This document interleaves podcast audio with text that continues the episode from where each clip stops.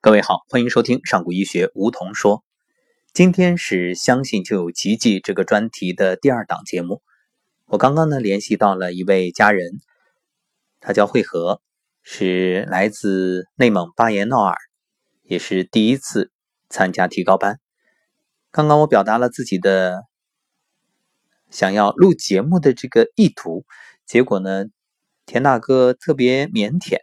啊，这位高高大大的内蒙汉子说：“哎呀，那别录了，咱们就聊聊吧。”好，那我就给他说：“我说那我们就聊聊吧。”所以我现在悄悄的录，当然录完之后我会告诉他。好，那我们先来听听他的表述。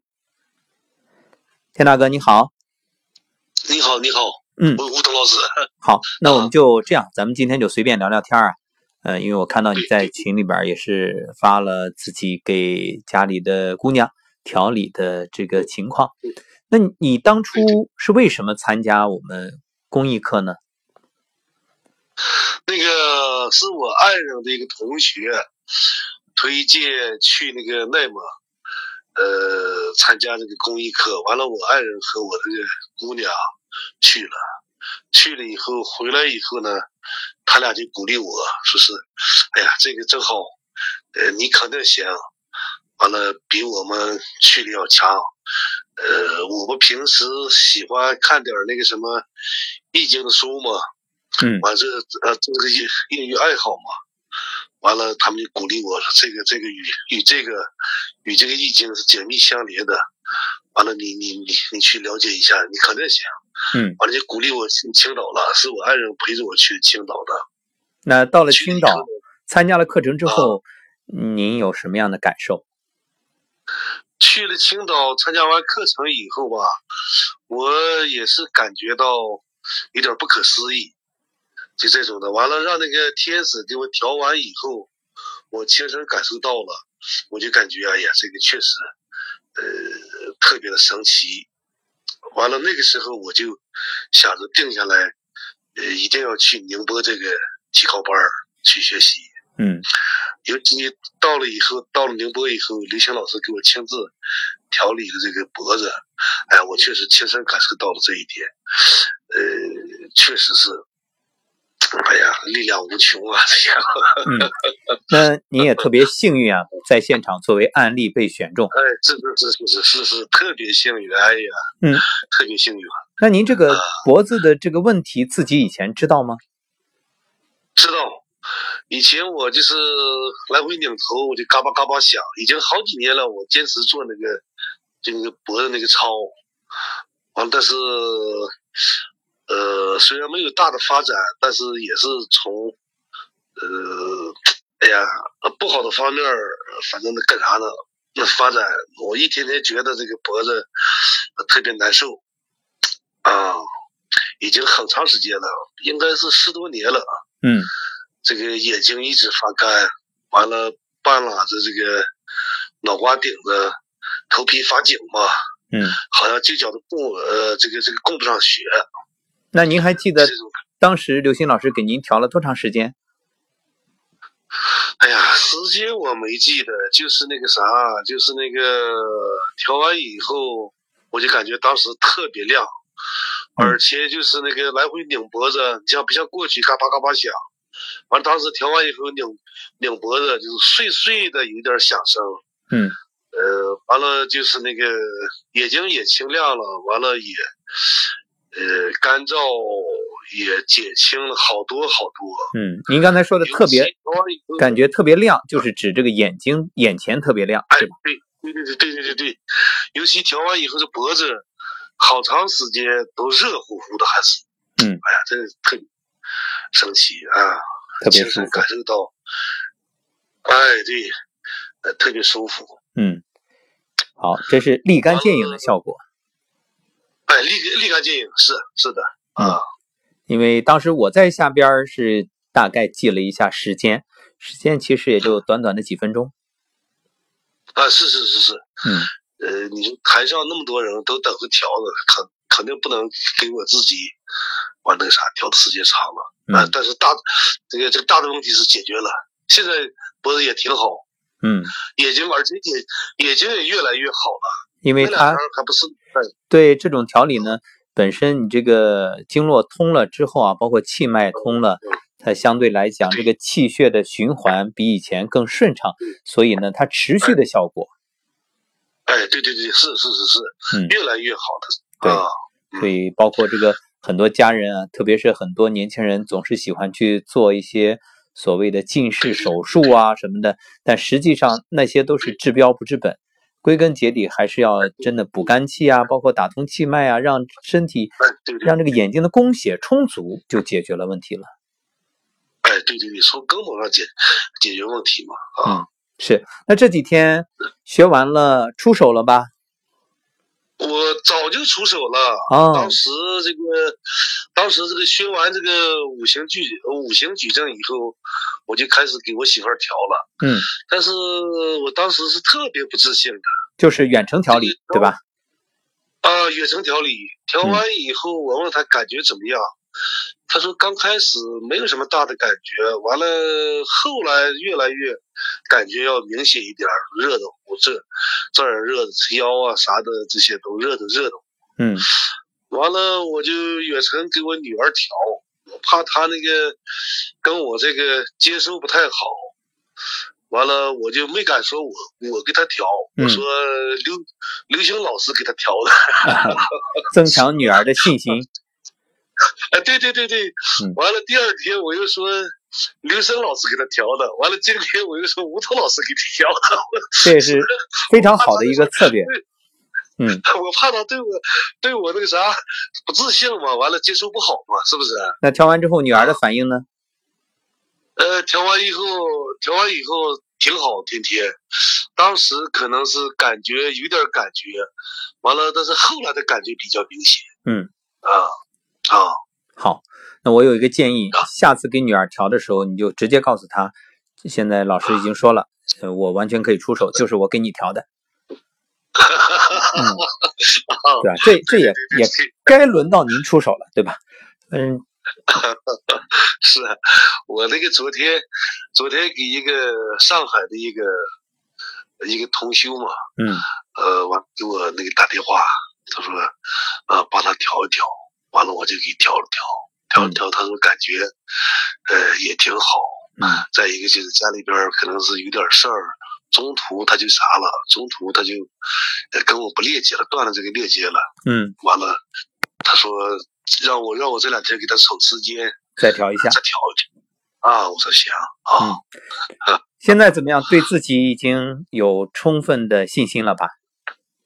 呃，这个充分的信心对自己呢，肯定首先这个来源于信呃信心嘛，但是特别关注对方的反应，要是对方反应好了，完了自己就感觉哎信心更足一些。要对方没感觉啥的，呃自己就有点那啥，或者方法不对了，就就开始猜了。嗯，就还是还是有那么处于一个自我啊怀疑的阶段。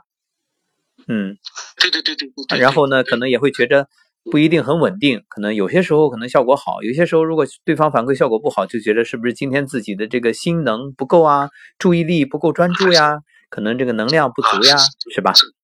啊，不呃，本身自己就存存在这这这种问题，嗯，就是调的过程中有时候呃不是那么百分之百的精力集中，嗯，有时候还是有杂念。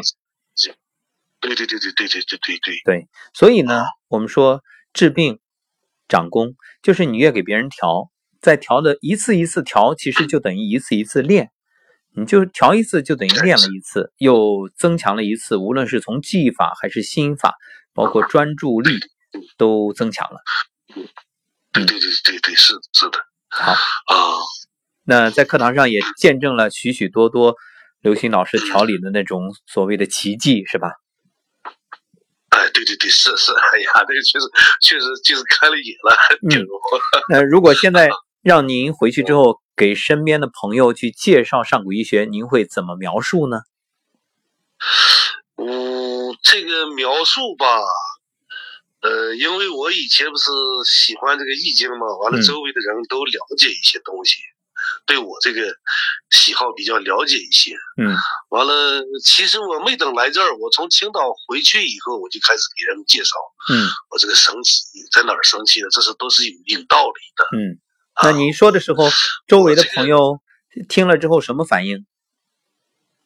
听了以后吧，有的还是认为是一种神话，但是好好多他是他们是让我的感觉，他们就是抱着一种那个呃似信可信，或者是半信半疑，呃也认哎也认为有这种可能的比较多一些。嗯，但是毕竟是耳听为虚，很多大家都是相信亲眼所见的。哎，不，我从青岛回去以后呢，也眼睛发红嘛，因为这个事儿我还那个什么，跟你那个那个那个那个请请教了好多嘛。嗯。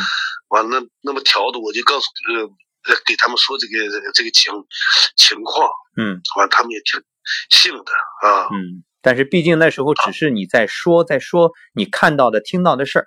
这一次等到再回去的时候再出手，那就是别人可以从你这里得到验证了。对。那就不一样了。哎，对对对对对对对对对对，我这次回去就准备，呃，大面积的尝试。好，非常好，就开始出手。对，一方面呢 帮助了别人，另另外一方面每出手一次又提升一次，也练习一次。嗯，哎，对对对对，特别好。好的，那说到这儿，我们今天的交流也到这儿先告一段落。那我也要告诉你真相，就是刚才咱们聊的所有内容我已经全部录下来了。哎呀，我我这您说的非常好。嗯，好。哎呀，不行不行。当然，这个唯一的录的话，嗯，唯一的小问题就是您女儿知道了前两天您您所说的，其实都是您调的。不过，嗯，我要知道你录的话，我好好措措词。没有，这个在放松的状态下非常好。好了，那我们就今天先聊到这儿，你也早点休息。哎，好，平安夜吉祥如意。哎，谢谢谢谢谢谢。嗯，好，哎，再见。哎，哎，再见。哎，好，感谢田先生、田大哥啊，这样一位高大啊粗犷的汉子，其实也是为了解决女儿的问题而来。因为女儿呢身体有一些湿啊、寒啊，那么多年的。她一直想要去寻求解决之道，所以自从听说上古医学啊，心心念念。包括女儿当初也参加过公益课，但是来了他就明白了，来上课不是找老师治病的，而是真正学会了自己有这个能力，所以他也就报了名。好，那么接下来我们将要请进的第二位是谁呢？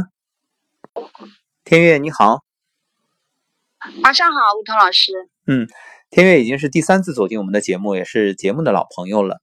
嗯，在参加完提高班之后，我看到群里面天悦不断的分享，不断的出手，而且每次出手效果都非常好。那能不能分享一下这不断出手自己这几天的感受？嗯，感受就是很多你看不到的，它不是说代表它不存在，只要你相信。只要你相信这个能量，它就是存在着。嗯，特别好。确实，人呢最容易犯的错误就是坐井观天，总以为天只有那么大，实际上自己是自己的眼界不够宽，或者说是自己的这个思维没有那个广度和深度。所以，那天月，如果让你描述一下，你觉得自己现在相信了什么呢？又看到了什么呢？嗯，应该说看我是没看到什么，但是我相信，相信就是当时老师在课堂上跟我们分享了一句话：我们的音频可能只达到那个水准，可能我们在讲话的过程当中，对方是听到了，但是呢，我们脑电波它可能比我们的音频是相当于几千倍的一个辐射，但是我们的信念呢，又是那个脑电波的两万倍。所以，当你的念头出来的时候，你所折射的范围，或者说你要去感受的，是完全跟你的耳朵去听到的是完全不一样的。嗯，所以说，声音是一种能量，而脑波的能量更强。那心能的能量又是脑波的两万倍，就等于再进一步的放大，所以这也就是意念的这种力量。对。那你觉得这几天不断出手、不断调理，哪一个案例给你留下的印象最深，或者说自己的心能发挥的效果最好呢？嗯，应该是这样，就是我那天课程结束呢，一个姐姐，然后妈妈的身体因为就是妹妹的过世，嗯，心情有点比较的压抑，应该是这样。但是呢，我当时因为本来是可以提早回来了，但是我在想，如果说我开了车之后就不方便，那我说我就等他。后来，嗯，跟。这个妈妈照片给我之后，跟她链接之后，我就觉得妈妈的心特别善。然后呢，她的一些问题其实不是特别的，嗯，属于是厉害，只是说稍微忧郁。就当时的时候，可能心情比较，嗯，忧郁啊，然后伤心啊，稍稍的一点。另外的情况都很好，但是呢，我当时感应到就是身体的一些感觉。然后跟姐姐分享的时候，她都说都是正确的，所以我觉得就是，嗯，这个感觉就是我当时完全可以体会到对方的一种身体跟心态。那还有一个呢，就是我上高速了之后，然后另外一个姐姐给我发信息，她说她有这段时间就是心情就是有点怎么样。那我当时说，我说我在开车，我等会儿回复你。但是在开的过程当中，我明显感觉他的心情的起伏，以至于我只能找到高速的休息区停下来，把我的这些文字，把我的一些建议，我就发给他。嗯，这样之后，我我才平息了我的自己的内心的那个起伏。嗯，然后嗯，如果不做这个事，我估计我的心情还会跟着他。这样在走动，嗯，所以说天悦现在已经达到了同体悲悯，完全能够链接到对方的信息，也能够有这种觉察力。呃，不过还是有一个小小的提醒，当然对其他的提高班的家人也是一样，就是以后大家在开车的过程当中，呃，一定不要牵挂着调理这件事儿。嗯，那要确保安全，因为一旦链接的话，你就时时刻刻可能会被对方的情绪。拉扯着，啊，这一点要特别注意。那么这几天调理下来，是不是自己内心对于上古医学越来越笃定的那种相信？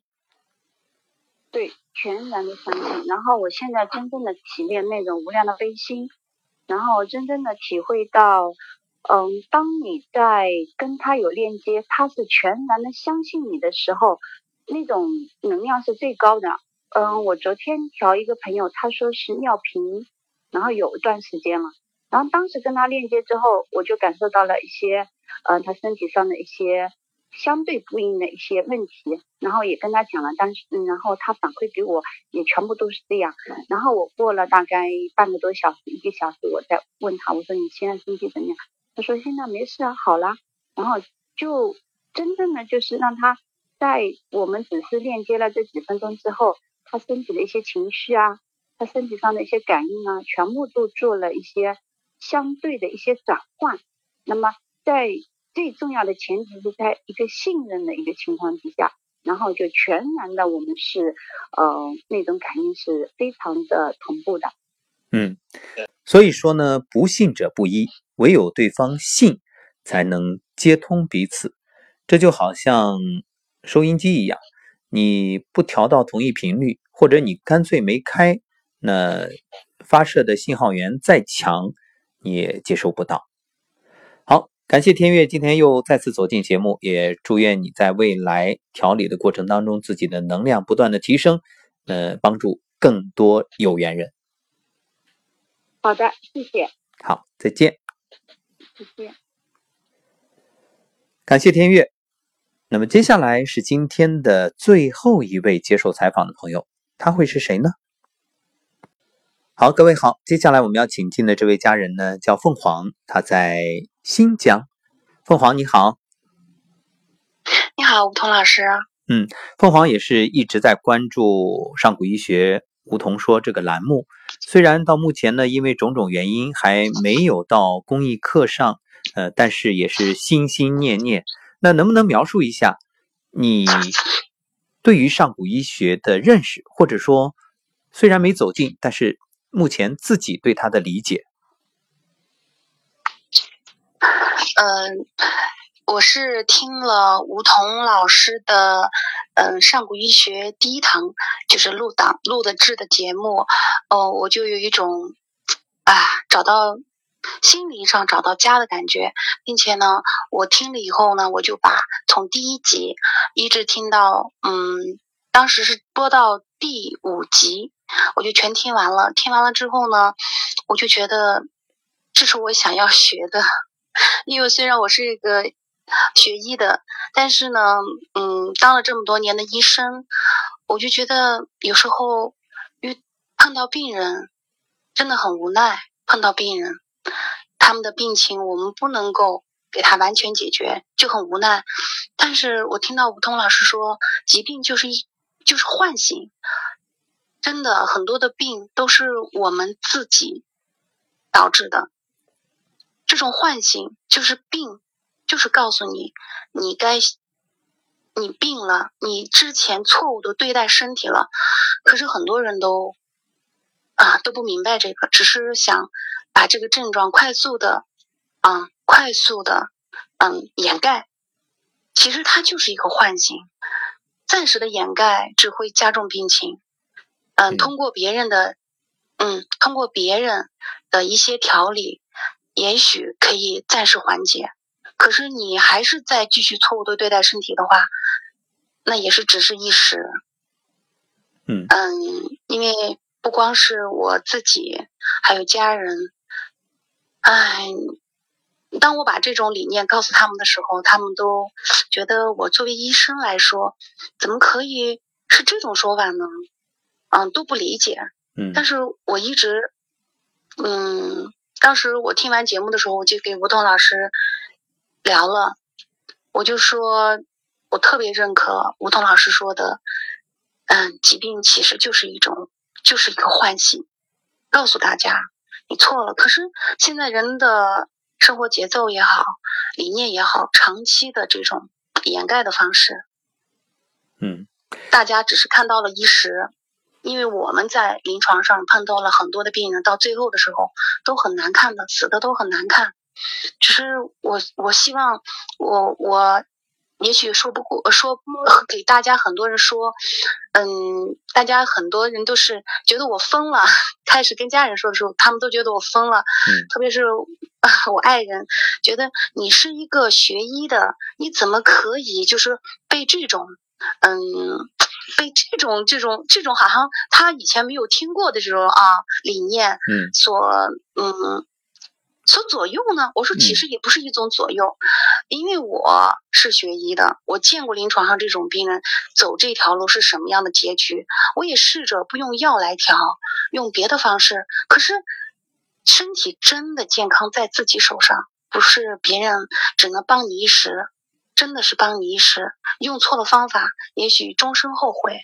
嗯，因为我周围有很多我调理的病人，我我也是给他讲，一开始我们不懂。只是告诉他要打开心门，啊，跟我们就是完全就是依从性要好，就是要完全听我们医生的来调理，啊，我现在就是一个养生的调理。可是很多病人他只是想快速的啊解决目前的这种症状，嗯，以后呢的保养呢又不又不去就是节制自己的以前错误对待身体的这种方式。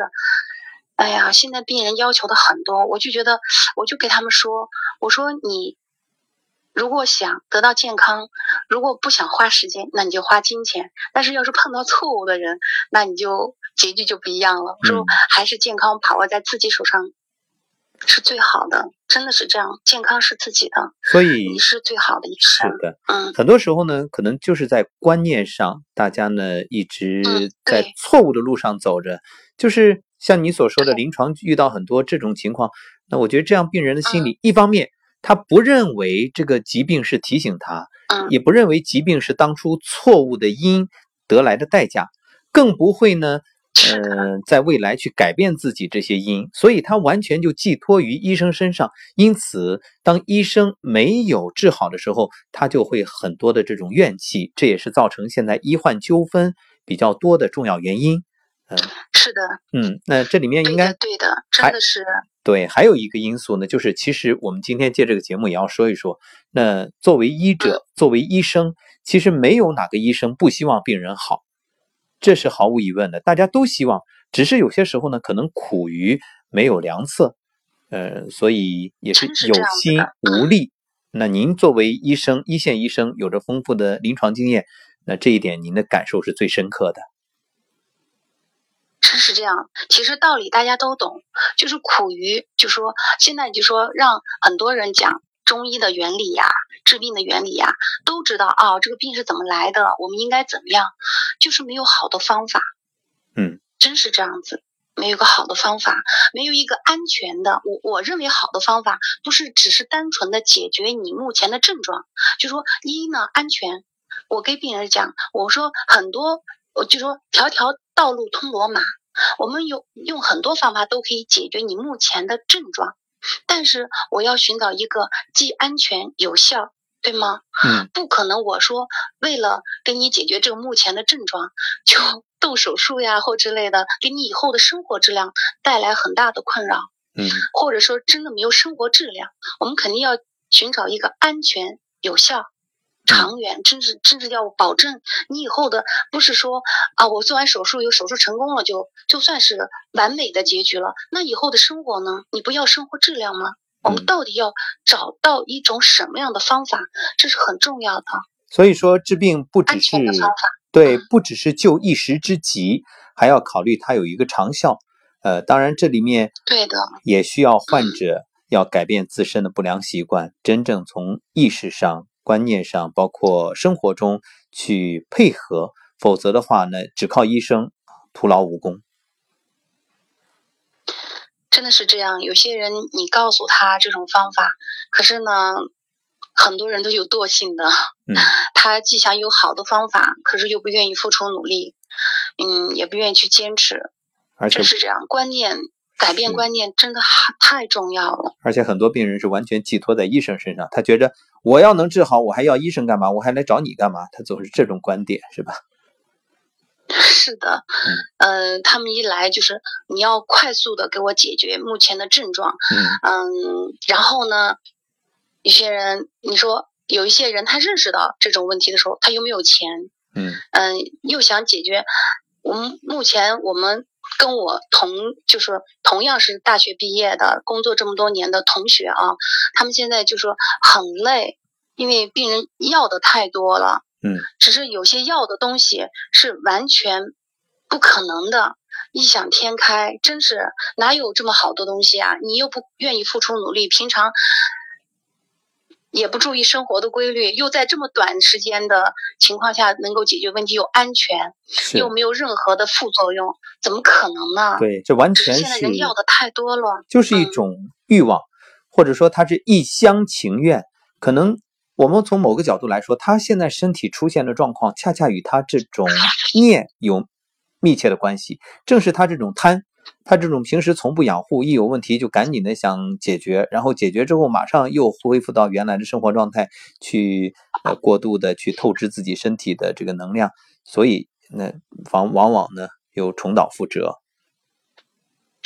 是的，嗯，我有一个病人。特有意思，每次我给他讲的时候，他说：“哎啊，等我有时间哦，等我有时间我来。”可是我每一次给他说，他说：“反正我我的健康都交给你了，嗯，以后呃，他有时候还跟我开着玩笑说：‘哎，以后我不好我就赖上您了。’我说：‘你可赖不着我，因为我因为我我的方法交给你了，你不去执行，你说我能替你吗？我替不了你的。’很多人都觉得，反正嗯，我我我交给你了，我交给你了，你交给我有什么用呢？我不能替你呀。”所以，呃，这个病人挺有意思的啊。是，其实你说的这个，它绝对不是一个个例，它应该代表了很多人的这种心态，那就是一种寄托。但是外求不如内修，其实健康完全要靠自己去管控、控制自己的，来调控自己的身体。所以呢，平时不养生，那到了病急又乱投医，也就造成了很多很多这种既贻误了病情，然后也解决不了根本问题的这种状况。好，那非常感谢凤凰今天接受我们的采访，因为我们一直以来采访的都是已经上过公益课或者提高班的家人分享。那今天呢，也是从你的口中谈到了自己对于养生的这个理解，也是真正从专业的医生的这个角度来探讨这个问题。那么，你对于上古医学，因为我知道也是希望在未来走入课堂，那你觉得上古医学最吸引你的是哪一点？嗯，我我我特别认可，就是因为我我觉得啊，我我有时候我心里想的我说不出来，呃，我觉得每一次听吴桐老师的节目的时候，我觉得他都说到我心里去了，就是我说的我想说的，嗯，我觉得嗯，最主要的是养心吧，我觉得这个心态的改变，嗯，还有就是我看到吴那个刘星老师调了这么多啊。真的是医学上有些真是疑难杂症，还有就是前面我听的那个节目是脑瘫的脑瘫儿啊，嗯，他能够成，就是说现场调理好这些啊，一直都是我我觉得真的是让我觉得挺震撼的，因为我们在临床上要是用药啊之类的，不可能第一呢，咱们先别谈副作用啊，嗯，能不可能这么短的时间能够解决，嗯。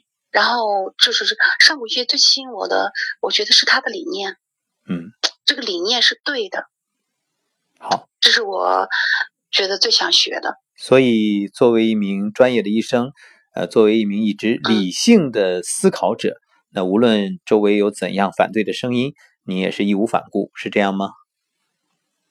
是的，我觉得吴桐老师的节目我是每期必听的，并且我觉得说的都说到我心里去了，因为我自己也很困惑。嗯，肯定我跟其他的医生不一样。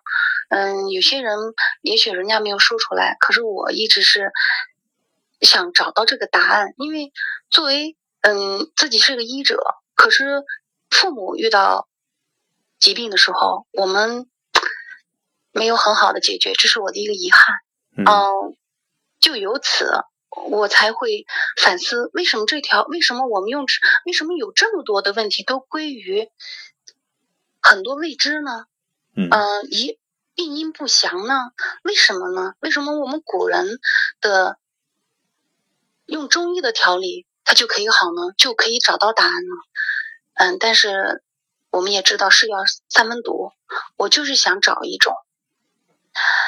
真的是完完全全能够没有毒副作用的，然后呢，自身又可以学，可以普及很多大众的，还有一些病人吃到最后用到最后真的很没有没有钱的，嗯，也很可怜，是，嗯，所以每每是这样子的，这个时候那种爱莫能助，虽然也很同情，但是却。没有更好的办法，我相信作为医生，您的内心也是特别难受的。嗯嗯嗯，是的，都说医生很冷漠，其实不是的。说医生很麻木也不是，因为没有办法解决，你的要求太多了，没有办法解决。那你说让医生怎么办呢？是不是？是的，好的，非常感谢。凤凰今天又走进我们的节目，不过在节目的最后呢，我还要把刚才您说到的这个脑瘫，就是杨甲成的那个案例呢，要做一个说明。因为甲成本身他就是一位生命激励者，他一直在做着生命的演说，从小父亲也给他这种顽强的训练，所以那天刘星老师给他调了。但是脑瘫这种，他不是一次调理，不像其他的，包括股骨头坏死啊、帕金森呀，还有美尼尔氏综合症啊，那都是手到擒来。脑瘫它是需要一个长期的过程，毕竟它需要慢慢的康复和很多这个淤堵要打通，所以呃那一天并不能把它就归结为现场调理的功劳，因为他本身自己的这个表述思维都非常的清晰，呃但是那一天调完了之后，他的状态越来越好，这个是现场每一位学员有目共睹的，所以在这儿要特别做一个说明。好了，那我们就相约在上古医学的课堂上，有一日我们可以相见。好吗？好的，不同老师。好，嗯，期待。好，也再次很期待。再次向您以及您所有呃一线的战友们，所有的医生，致以我们崇高的敬意。感谢大家救死扶伤，为病人以及病人家属所付出的一切。好，那我们就晚安了。好，晚安。好，感谢以上的三位接受我们的采访，也感谢各位的收听。上古医学梧桐说，为你真实传播，让你感受上古医学课程的魅力，以及传播健康大道的这份心意。下次节目再会。